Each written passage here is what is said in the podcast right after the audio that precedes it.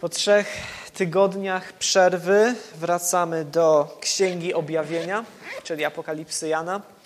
Dla tych, którzy nie słyszeli poprzednich kazań, albo w ciągu trzech tygodni zapomnieli może o co tam dokładnie chodzi, krótkie wprowadzenie. To jest ostatnia księga Biblii.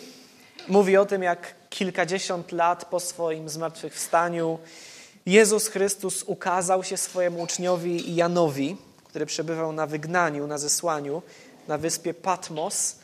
Ta wyspa znajduje się u wybrzeży dzisiejszej Turcji. To jest ten punkt startowy e, tej podróży, którą tutaj widzimy. Jan został zesłany przez władze rzymskie na tę wyspę za głoszenie Ewangelii, która była postrzegana jako zagrożenie dla rzymskiego porządku społecznego, politycznego, religijnego. No ale nie tylko Jan cierpi prześladowania z powodu wiary w Jezusa. Wiele kościołów w Azji Mniejszej, na terenie właśnie tej dzisiejszej Turcji, doświadcza ucisku, doświadcza prześladowań. Chrześcijanie znajdują się pod presją. Presją ze strony władzy i pogańskiego społeczeństwa, ale też ze strony społeczności żydowskiej. I wielu ugina się pod tą presją i idzie na kompromis, poświęca swoje wartości, przestaje być świadectwem wierności Bogu w tym świecie, w tej kulturze. No i w takim właśnie kontekście Jan otrzymuje serię wizji. Spotyka zmartwychwstałego Chrystusa, który ukazuje mu się jako Pan życia i śmierci, jako władca nieba i ziemi, jako ten, któremu nic nie umyka, który sprawuje kontrolę nad wszystkim, co się teraz dzieje i który pewnego dnia, już wkrótce, uciszy całą tę burzę i przeprowadzi sąd. A tych, którzy byli mu wierni aż do końca, obdarzy wiecznym życiem. I treść tych wizji Jan ma rozesłać do siedmiu zborów w Azji wraz z listami skierowanymi do każdego z nich. Te listy chwalą to, co się dzieje dobrego w tych wspólnotach, ganią grzech, przekazują ostrzeżenia, ale też przekazują słowa zachęty. No i właśnie kierują nasz wzrok na ten zapowiedziany koniec historii świata, kiedy Chrystus okaże się zwycięzcą nad wszystkim, co się dzieje. List, który będziemy dzisiaj czytać, jest skierowany do anioła zgromadzenia w Filadelfii. Zgromadzenie, czyli Kościół, to w tym naszym przekładzie tak jest to słowo eklesja przetłumaczone. Anioł zgromadzenia, to jest, tak jak przynajmniej zakładam przez całą tę naszą serię, to jest przywódca tego kościoła. Człowiek szczególnie odpowiedzialny za wspólnotę, więc ktoś, kogo później w historii kościoła by nazwano może biskupem albo pastorem. Filadelfia, no to oczywiście nie chodzi o miasto w Stanach Zjednoczonych, ale o to, od którego ta amerykańska Filadelfia wzięła swoją nazwę, czyli właśnie Filadelfia w Azji Mniejszej. I ten list, szósty z kolei, już szósty z siedmiu, jest z dwóch powodów wyjątkowy. No po pierwsze, można by powiedzieć, że sponsorem dzisiejszego kazania jest prorok Izajasz, ponieważ w tych siedmiu wersetach mamy całą masę nawiązań właśnie do księgi Izajasza, więc będę ją wiele razy cytować. Ale po drugie, to jest jeden z dwóch listów, obok listu do Smyrny, w których nie ma żadnej nagany, ani słowa. Jezus kieruje do wspólnoty w Filadelfii słowa pochwały i zachęty. No i dlatego dzisiaj też będzie, powiedzmy, e, bardziej optymistycznie niż w ostatnim kazaniu z tej księgi. Więc przeczytajmy objawienie, trzeci rozdział, wersety 7 do 13. A do anioła zgromadzenia w Filadelfii napisz: Oto co mówi święty, prawdziwy, ten, który ma klucz Dawida ten, który otwiera, a nikt nie zamknie, i ten, który zamyka, a nikt nie otworzy. Wiem o Twoich czynach.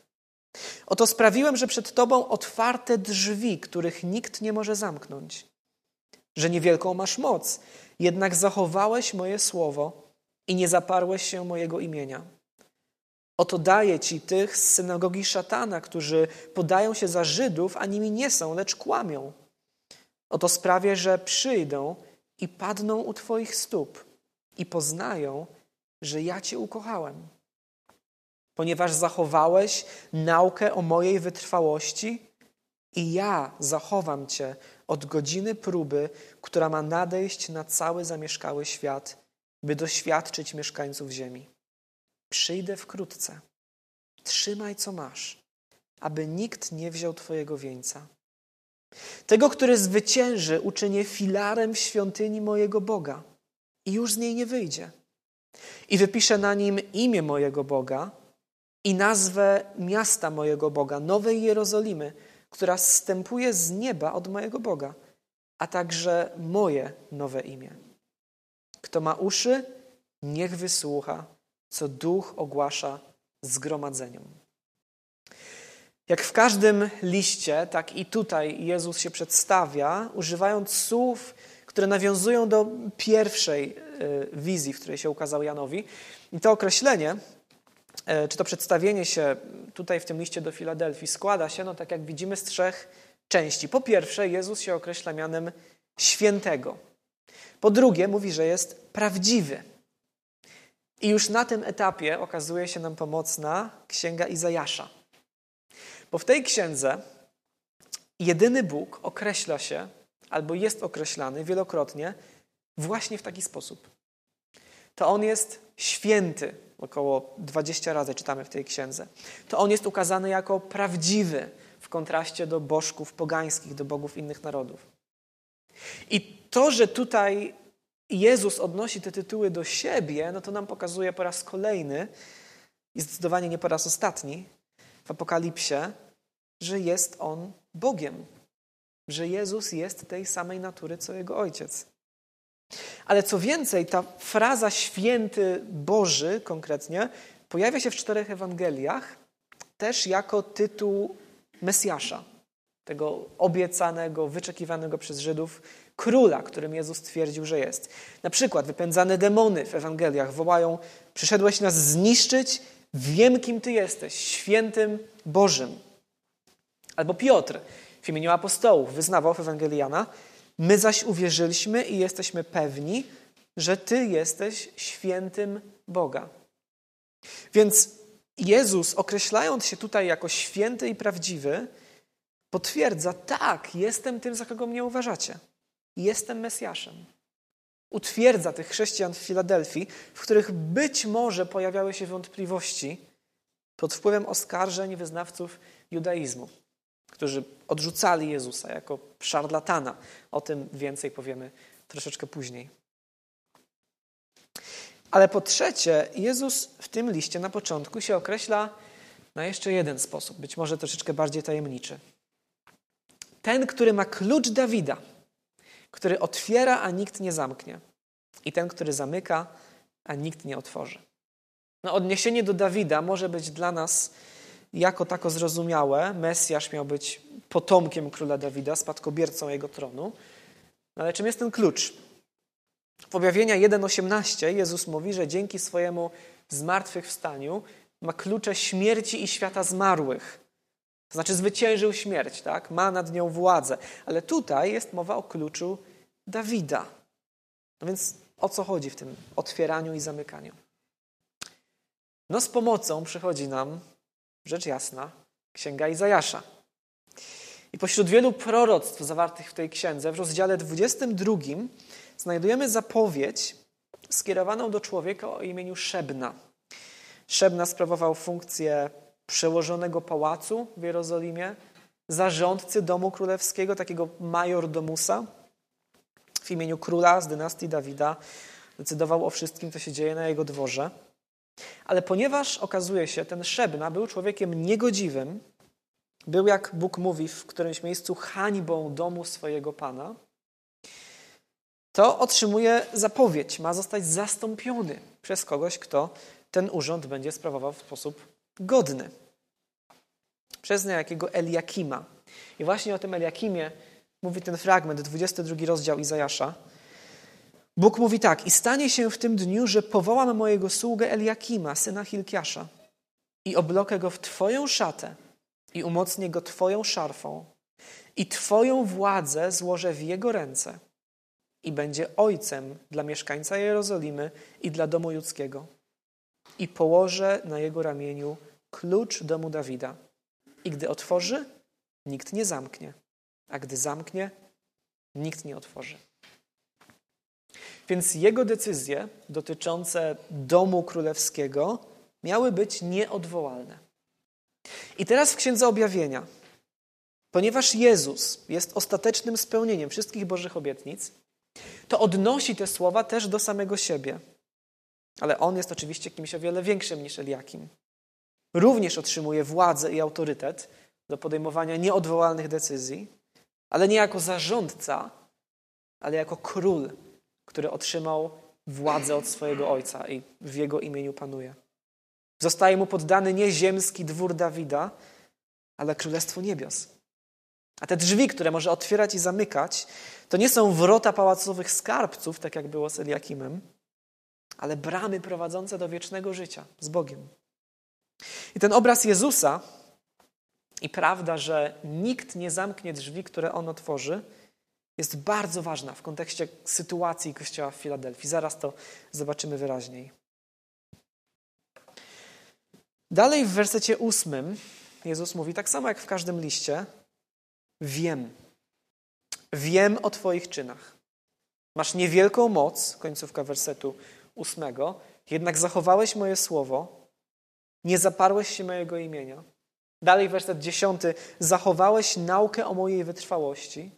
I w końcu werset jedenasty, trzymaj co masz, aby nikt nie wziął Twojego wieńca.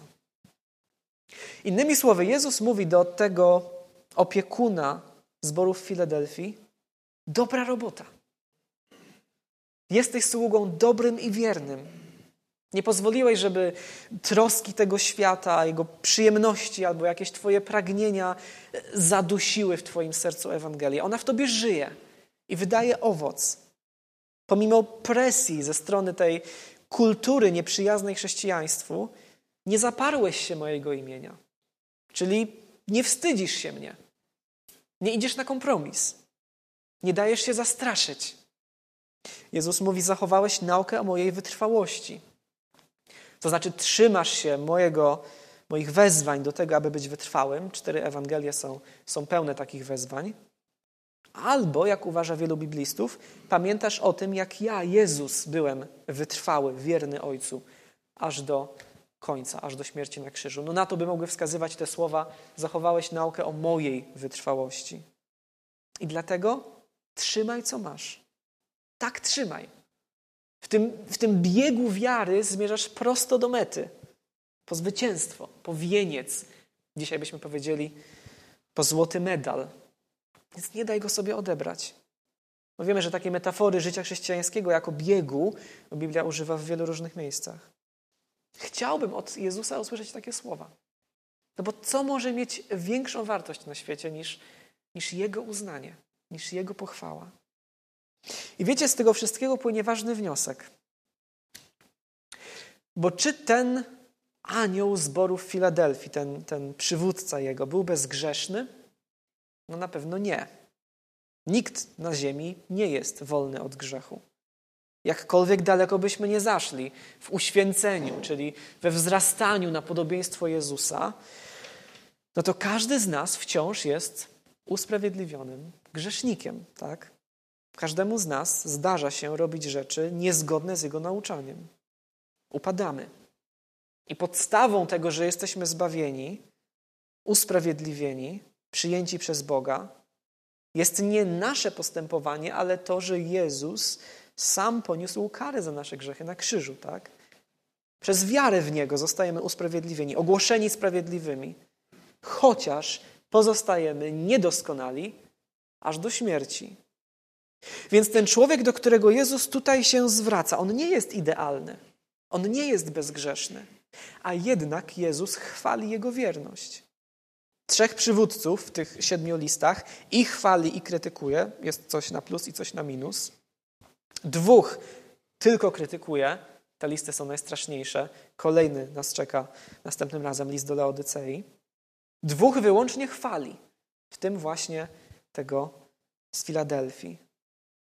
Więc jeżeli doskonały Syn Boży nie ma oporów, żeby pochwalić niedoskonałego człowieka, który jednak trwa w wierności, no to o ileż bardziej my, usprawiedliwieni grzesznicy, powinniśmy, możemy i powinniśmy doceniać, chwalić siebie nawzajem.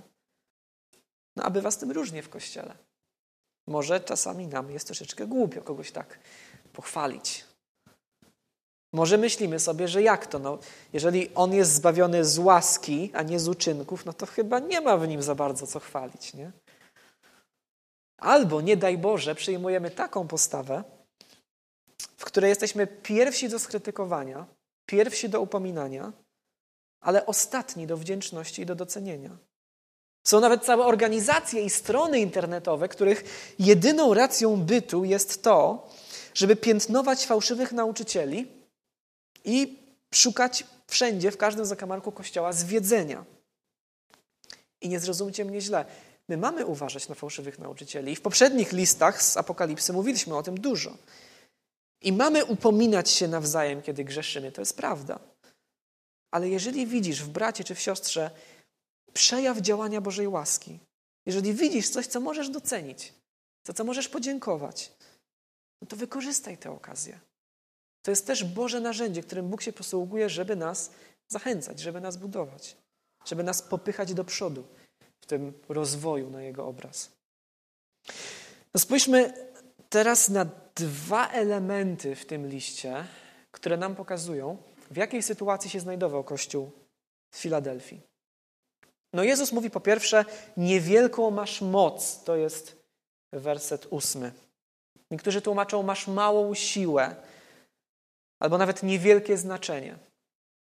Innymi słowy, nie masz zbyt dużych możliwości, jeżeli by je mierzyć w ludzkich kategoriach. Nie należysz do wielkich tego świata. Nie jesteś jednym z wpływowych graczy. Wygląda na to, że wspólnota chrześcijańska w Filadelfii nie była ani zbyt liczna, ani zbyt wpływowa. Nie dysponowała, wiecie, wielkimi katedrami, które później budowano w historii Kościoła. Nawet prawdopodobnie nie dysponowała taką salą, którą my dzisiaj mamy. Gdyby ktoś w pierwszym wieku chciał zakładać się, która, które ugrupowanie religijne w Filadelfii ma przed sobą wielką, świetlaną przyszłość, no to myślę, że raczej niewiele by postawiło na chrześcijan. Raczej nic nie wskazywało na ich przyszły sukces. Więc to jest po pierwsze, niewielką masz moc. Po drugie, tutaj czytamy w wersecie dziewiątym o ludziach z synagogi szatana, którzy podają się za Żydów, a nimi nie są, lecz kłamią. No i w ten sposób wracamy do wątku żydowskiego, czy też judaistycznego. Więc do przedstawicieli synagogi w Filadelfii, którzy uważali Jezusa za fałszywego Mesjasza, którzy przyczyniali się przez to do prześladowania Jego uczniów. I Jezus tutaj, widzimy, jest w stosunku do nich wyjątkowo krytyczny. Bardzo surowo się do nich odnosi, mimo że przecież sam należy do narodu żydowskiego, tak? Ten sam wątek właśnie ucisku ze strony Żydów i też to samo określenie, czyli synagoga szatana, już się pojawiły w którejś z poprzednich listów, w liście do anioła zgromadzenia w Smyrnie. I w kazaniu z tamtego fragmentu, to było w październiku, więc pewnie już nikt nic z tego nie pamięta, ale można do tego wrócić w internecie. Mówiłem więcej o całej tej sytuacji od strony politycznej, społecznej, dlaczego e, była tak duża wrogość ze strony Żydów w stosunku do chrześcijan. Ale dzisiaj chciałbym na tę sytuację spojrzeć od strony duchowej. Jak należy rozumieć te słowa o, o, o ludziach, którzy podają się za Żydów, a nimi nie są, lecz kłamią? No przede wszystkim musimy zdawać sobie sprawę, że podłożem tych słów nie jest antysemityzm. W historii wielu ludzi, którzy określali się jako chrześcijanie, traktowało Żydów jako, wiecie, ludzi gorszego sortu. I w kontekście Ewangelii to jest straszne, ale też absurdalne, no biorąc pod uwagę to, że zarówno sam Jezus, jak i niemal całe pierwsze pokolenie jego uczniów było Żydami. Zresztą zwróćcie uwagę, że w tym fragmencie żydowskość jest ukazana jako coś pozytywnego, tak w zasadzie.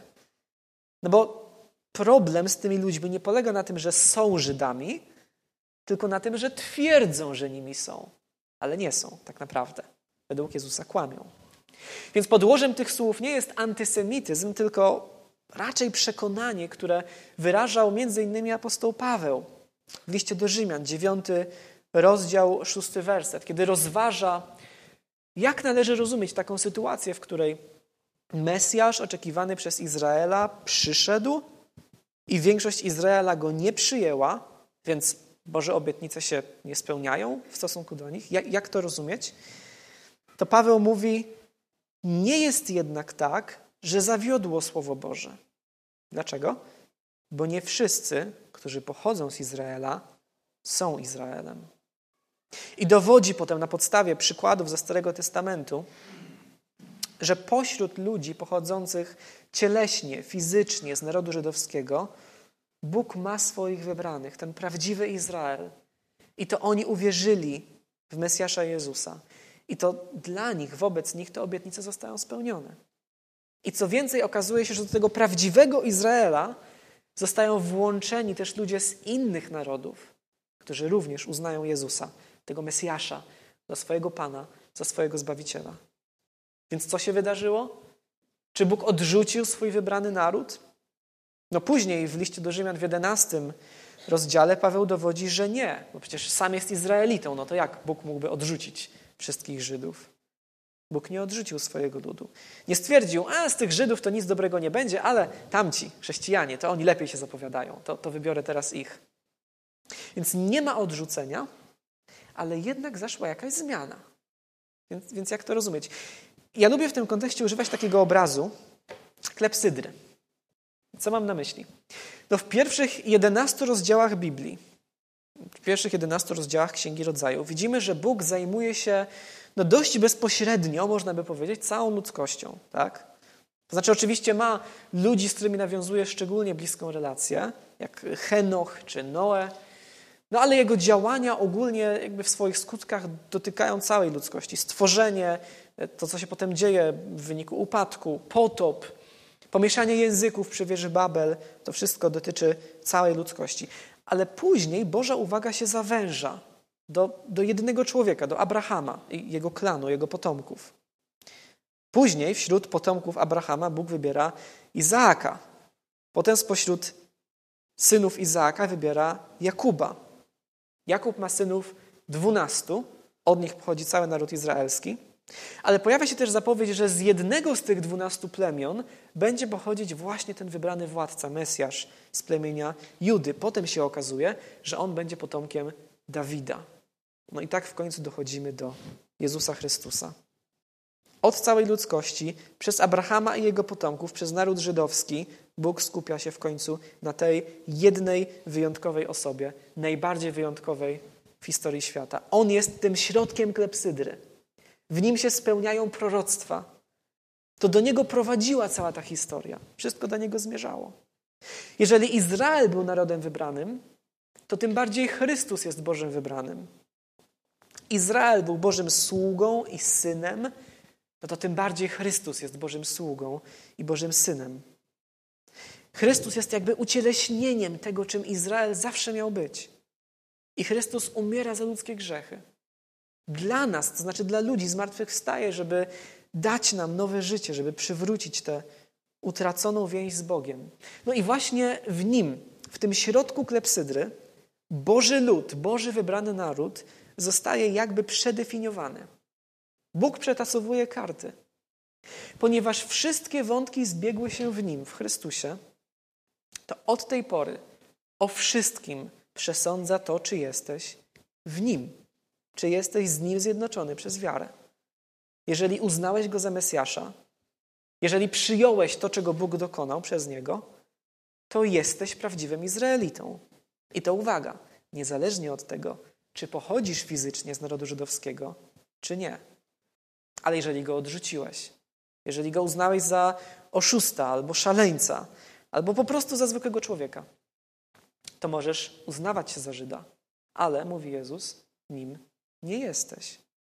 Możesz pokładać nadzieję w swoim pochodzeniu, w swoim obrzezaniu, w przestrzeganiu przykazań, świąt. Wszystko na nic. To wszystko były cienie, to wszystko były zapowiedzi. On jest rzeczywistością. On dziedziczy wszystkie obietnice złożone Izraelowi. Więc jeżeli jesteś w Nim, to dziedziczysz te obietnice razem z Nim.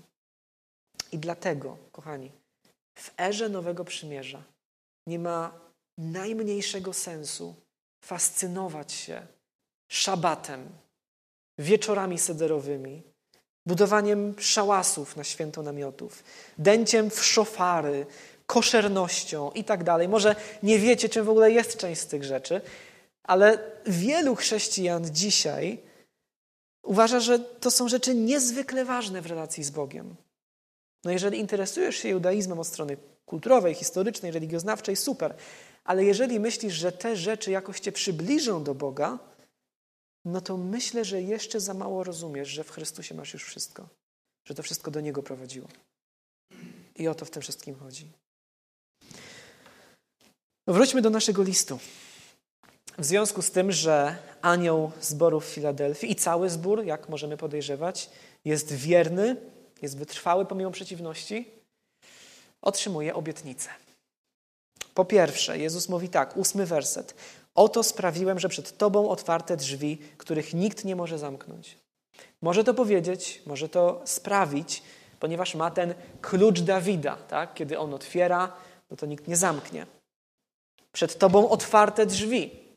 Jezus mówi, co może oznaczać, że chociaż władze synagogi was wyklinają za, wiarę, za waszą wiarę w Jezusa, chociaż władze synagogi może ogłaszają, że was czeka potępienie za to, że poszliście za tym heretykiem z Nazaretu, to w rzeczywistości nie one mają autorytet, żeby otwierać i zamykać wrota Bożego Królestwa, ale Jezus.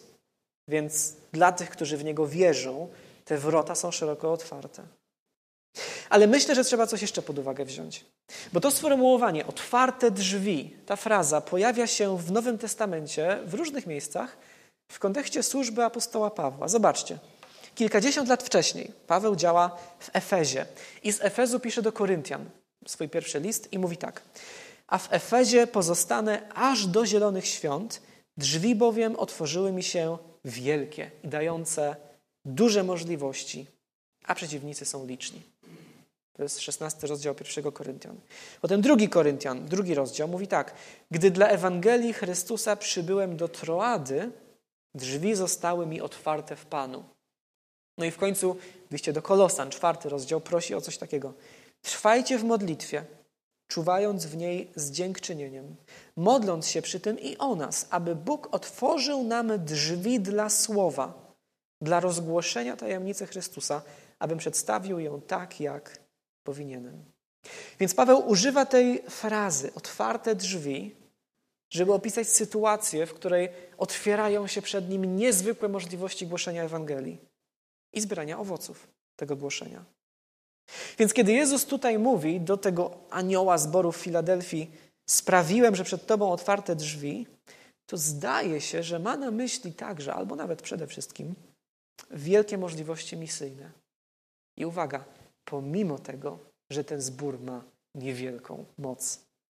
Być może ten zbór jest w stanie dostarczyć tylko pięć chlebów i dwie ryby, ale Jezus ma moc, żeby wziąć te rzeczy i nimi nakarmić pięć tysięcy mężczyzn. I takie rozumienie tych otwartych drzwi w Filadelfii zdaje się potwierdzać to, co potem czytamy w wersecie dziewiątym, kolejna obietnica, o tych niewierzących w Chrystusa Żydach z synagogi. Posłuchajcie, dziewiąty werset. Oto daję ci tych z synagogi szatana, którzy podają się za Żydów, a nimi nie są, lecz kłamią, Oto sprawię, że przyjdą i padną u Twoich stóp i poznają, że ja Cię ukochałem. Te słowa, że oni przyjdą i padną u Jego stóp, że złożą Mu pokłon, no, we mnie jako protestancie wzbudzają pewien niepokój, oddawanie pokłonu komuś poza Bogiem. Ale żeby zrozumieć, o czym tutaj Jezus mówi, musimy sięgnąć do Księgi Izajasza, oczywiście. Izajasza 49 rozdział. Bóg zwraca się tam do Jerozolimy i mówi tak. Tak mówi Pan Jahwe. Oto wzniosę ku narodom moją rękę i wyciągnę ku ludom mój sztandar. Wówczas przyniosą Twoich synów w objęciach, a Twe córki nieść będą na ramionach. I królowie będą Twoimi piastunami, a ich księżniczki Twoimi mamkami. Twarzą do ziemi będą Ci się kłaniać i zlizywać proch z Twoich nóg. Wtedy poznasz, że ja jestem Jahwe, który nie zawstydza pokładających w nim nadzieję. I jeszcze jeden fragment, 60 rozdział, który także zapowiada hołd, jaki inne narody złożą Izraelowi. Jest powiedziane tak.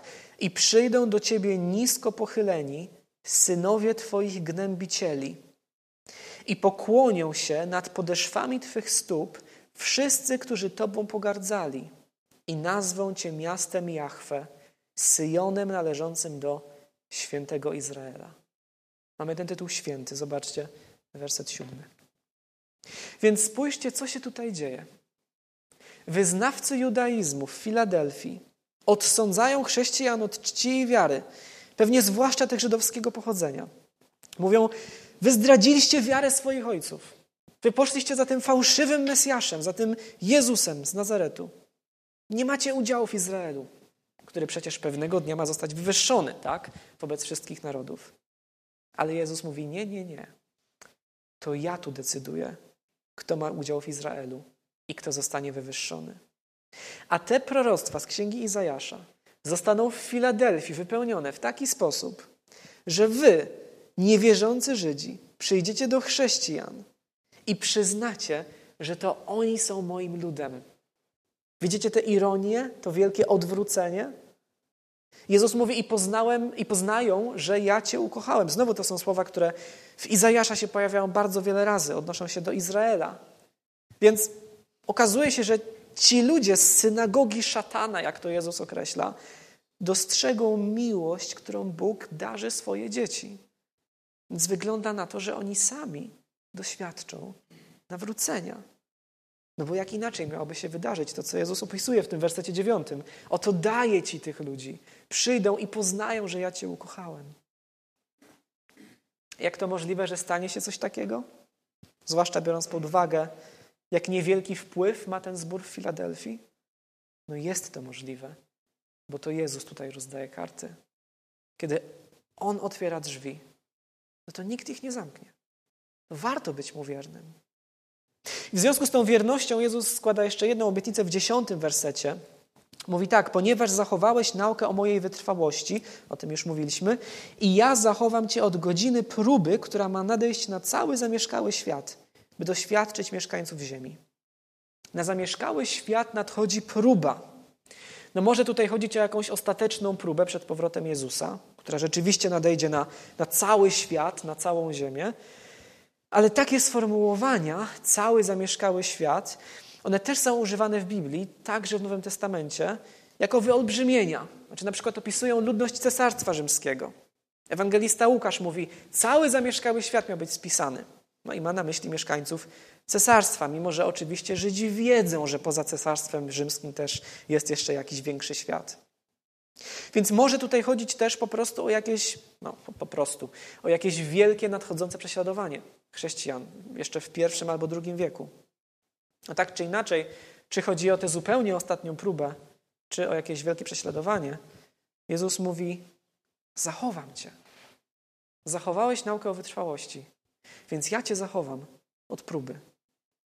I te słowa są rozumiane czasem w taki sposób, że ludzie wierni Bogu, zanim nadejdzie ten ostateczny, największy ucisk, zostaną zabrani z tego świata i bezpiecznie przechowani w niebie. Myślę, że nie o to tutaj chodzi. Bo Księga Objawienia raczej pokazuje, że Bożą metodą jest przeprowadzenie swoich ludzi przez ucisk do samego końca, żeby pozostali do samego końca wierni, choćby nawet mieli ponieść śmierć. Nie jest raczej Bożą metodą ewakuowanie tych ludzi, kiedy się robi najgoręcej. Poza tym te same słowa zachowam od się pojawiają w Ewangelii Jana w 17 rozdziale, kiedy Jezus modli się za swoich uczniów i mówi tak: Nie proszę, abyś ich zabrał ze świata, ale abyś ich zachował od złego. Nie proszę, abyś zabrał ze świata, tylko żebyś zachował ich w tym świecie, ale od złego. No i nic w tym dziwnego, skoro ostatni werset przed tą modlitwą, 16:33, Jezus mówi do swoich uczniów: To wam powiedziałem, abyście mieli we mnie pokój. Na świecie będziecie mieć ucisk, ale odwagi. Ja zwyciężyłem świat.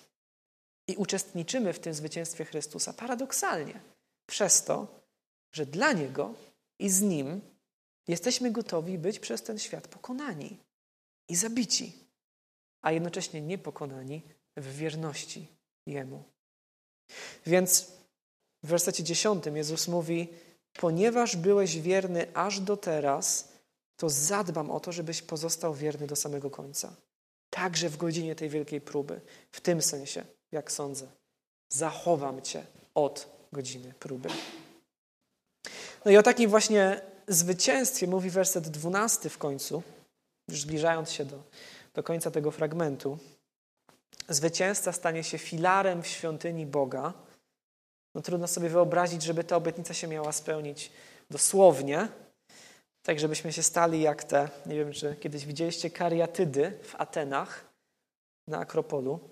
No na tym przykładzie myślę, że widzimy wyraźnie, że te różne obietnice w Księdze Objawienia przybliżają nam tę ostateczną rzeczywistość za pomocą obrazów, pewnych przenośni.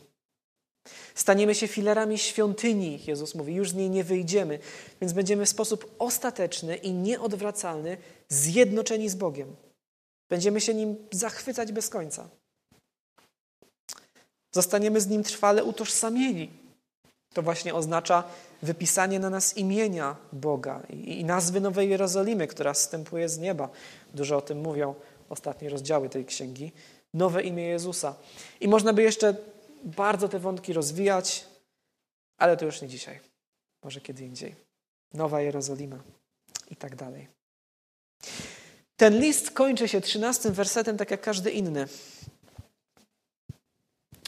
Kto ma uszy, niech wysłucha, co duch ogłasza zgromadzeniom. Więc jeżeli mamy uszy, to co duch ogłasza w tym liście nam? No, ogłasza tę prostą prawdę. Jezus dalej rozdaje kartę. Także dzisiaj ma klucz Dawida. Także dzisiaj jest tym, który otwiera, nikt nie zamknie, który zamyka, nikt nie otworzy. Także dzisiaj Jezus może sprawić, że przed tymi, którzy mają niewielką moc, niewielkie możliwości, otwierają się drzwi. A możemy czuć, że mamy niewielką moc. Sądzę, że mamy dużo większe możliwości niż chrześcijanie w Filadelfii. Nie jesteśmy prześladowani, mamy wolność, mamy taką coraz piękniejszą salę, mamy znajomości, mamy internet, ale tak czy inaczej, myślę, że możemy czuć, że mamy niewielką moc. Ile ludzi mieszka w Gdańsku? Ponad pół miliona. Jak duża część z nich należy do kościołów ewangelicznych? Co my możemy z tym zrobić, z naszymi pięćdziesięcioma osobami w kościele? Remontujemy nasz lokal. Mamy też cały czas w związku z tym spore potrzeby finansowe. One nie znikają, albo znikają powoli. I naprawdę możemy poczuć się, jakbyśmy mieli pięć chlebów, dwie ryby. Czy dla Jezusa to jest przeszkoda? Znamy odpowiedź. Użyję kontrowersyjnego słowa. Gdyby Bóg chciał sprawić w Gdańsku przebudzenie, to czy mógłby to zrobić? Nie ogłaszam teraz, że to zrobi. Wiecie, my już dużo takich proroctw może słyszeliśmy, że w Polsce będzie przebudzenie już za rok, już za 10 lat, nie wiadomo kiedy. Za wiele z nich nie wynikało, poza może jakąś nadmierną ekscytacją. Ale przecież może tego dokonać, tak? Nie potrzebowałby do tego nas, świetnie by sobie bez nas poradził, ale jeżeli chcemy, żeby nas używał, no to drogą do tego jest, co widzimy w tym liście. Wierność. Wierność w codzienności. Zachowałeś moje słowo, nie zaparłeś się mojego imienia. Więc wytrwałość w budowaniu swojego życia na fundamencie Ewangelii, wytrwałość w głoszeniu Ewangelii, w modlitwie, w życiu w kościele. No i zresztą tym w ogóle jest właśnie przebudzenie. Przebudzenie to jest takie wydarzenie, w którym Bóg w nadzwyczajny sposób posługuje się tymi zwyczajnymi środkami łaski, które my mamy na co dzień. To, to nie chodzi o to, że musimy nagle przyjąć jakąś strategię nieznaną nikomu wcześniej i wtedy zmusimy Boga, żeby coś zrobił. Ale jeśli jesteśmy wierni w codzienności, On może tym się posłużyć w nadzwyczajny sposób. I historia Kościoła pokazuje nam, że jeśli, kiedy przebudzenie przychodzi, no to przychodzi wtedy, kiedy ludzie, którym zależy, którym leży na sercu zbawienie ich bliźnich, są wierni Bogu w codzienności i są wytrwali w modlitwie o Boże działanie. Choćby tych ludzi miała być garstka. 50 osób. Albo 5. Ostatnia już myślę na dzisiaj. Może być tak, że jesteś dzisiaj na nabożeństwie, albo słuchasz tego gdzieś w internecie, potem zakładając, że, że streaming jednak zadziałał i nie mógłbyś powiedzieć o sobie, że, że, że budujesz swoje życie na fundamencie Ewangelii. Może wątpisz, szukasz, zastanawiasz się. A jeżeli jesteś w takim miejscu, to myślę, że się wszystko sprowadza do tego podstawowego pytania. Za kogo uważasz tego Jezusa, o którym my tyle mówimy? Kim On według Ciebie jest? Bo według tego tekstu ten Jezus, który swoją drogą wiemy, że jest postacią historyczną, nie ma co do tego wątpliwości, dyskusje tylko toczą się o to, kim tak właściwie jest, ale ten tekst przedstawia go jako króla, który jako jedyny ma klucz, który jako jedyny możecie wprowadzić do wieczności z Bogiem. Wyznawcy judaizmu w Filadelfii uważali go za oszusta, za fałszywego proroka. No może ty jesteś gdzieś pomiędzy tymi opiniami skrajnymi. Może go uważasz za wyjątkowego człowieka, ale niekoniecznie za jedynego zbawiciela. No jeżeli tak, to zastanów się, do tego bym cię zachęcił. Zastanów się, patrząc na jego nauczanie, czytając cztery Ewangelie, czy on nam pozostawia taką możliwość, żeby uznać go za jednego z wielu wyjątkowych ludzi. Czy nie jest czasem tak, że ktoś, kto twierdzi o sobie takie rzeczy, jakie on twierdzi, to rzeczywiście musi być albo największym naciągaczem w historii, albo rzeczywiście Panem, świętym i prawdziwym, tak jak siebie tutaj nazywa. Na to pytanie musisz sobie zasadniczo odpowiedzieć. Kim on według ciebie jest?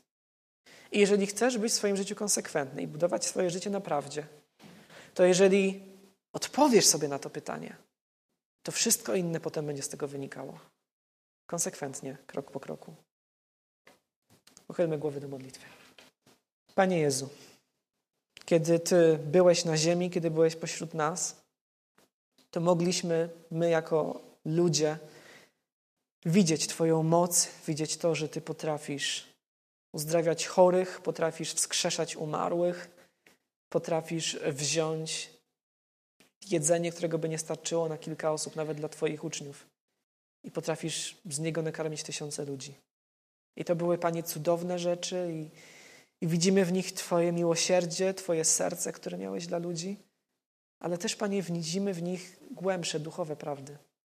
Widzimy w nich to, że Ty potrafisz opatrzyć nasze serca, że potrafisz nas wskrzesić do nowego życia i że potrafisz wziąć nasze niewielkie możliwości i zrobić z nimi wielkie rzeczy. Ty, Pani, kiedy otwierasz drzwi, to nikt ich nie zamknie, nikt Tobie nie przeszkodzi. I dlatego, Panie, przychodzimy do Ciebie i prosimy Cię, żebyśmy swoją pomocą w Twoim duchu budowali życie na tym właśnie fundamencie, na fundamencie wiary w Ciebie, w Twoją Ewangelię. Żebyśmy, Panie, rozumieli, że, że to Ty zasiadasz na tronie. Nie wielcy tego świata, nie e, ci, którzy kształtują kulturę, ale Ty jesteś ponad wszystkim. I prosimy Cię, Panie, abyśmy też byli jako zbór Egze takim zborem, o którym można by powiedzieć to, co Ty powiedziałeś do chrześcijan w Filadelfii. Aby każdy z nas osobna był też takim człowiekiem. Żebyśmy byli, Panie, Tobie wierni w tych małych rzeczach, tak abyś mógł nam powierzyć rzeczy o wiele, o wiele większe. I Panie, powierzamy Tobie wszystko, co robimy, powierzamy Tobie to świadectwo, które składamy jako Kościół. Powierzamy Tobie wszystkie nasze wydarzenia, wszystkie spotkania, wszystkie działania, wszystkie wysiłki, nasze relacje, nasze grupy domowe. Wszystko, Panie, kim jesteśmy, wszystko, co robimy.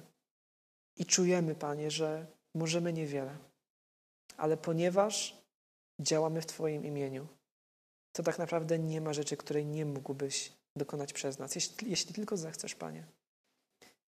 I nie mamy śmiałości, aby ogłaszać z pewnością, że coś się wydarzy, bo to jest Twoja decyzja, a nie nasza. Ale prosimy Cię, działaj poprzez nas. Daj nam oglądać owoce Ewangelii. I otwórz, Panie, przed nami drzwi szeroko w Gdańsku i wszędzie, gdzie jesteśmy. Proszę Cię o to, Panie, modląc się w Twoim imieniu. Amen.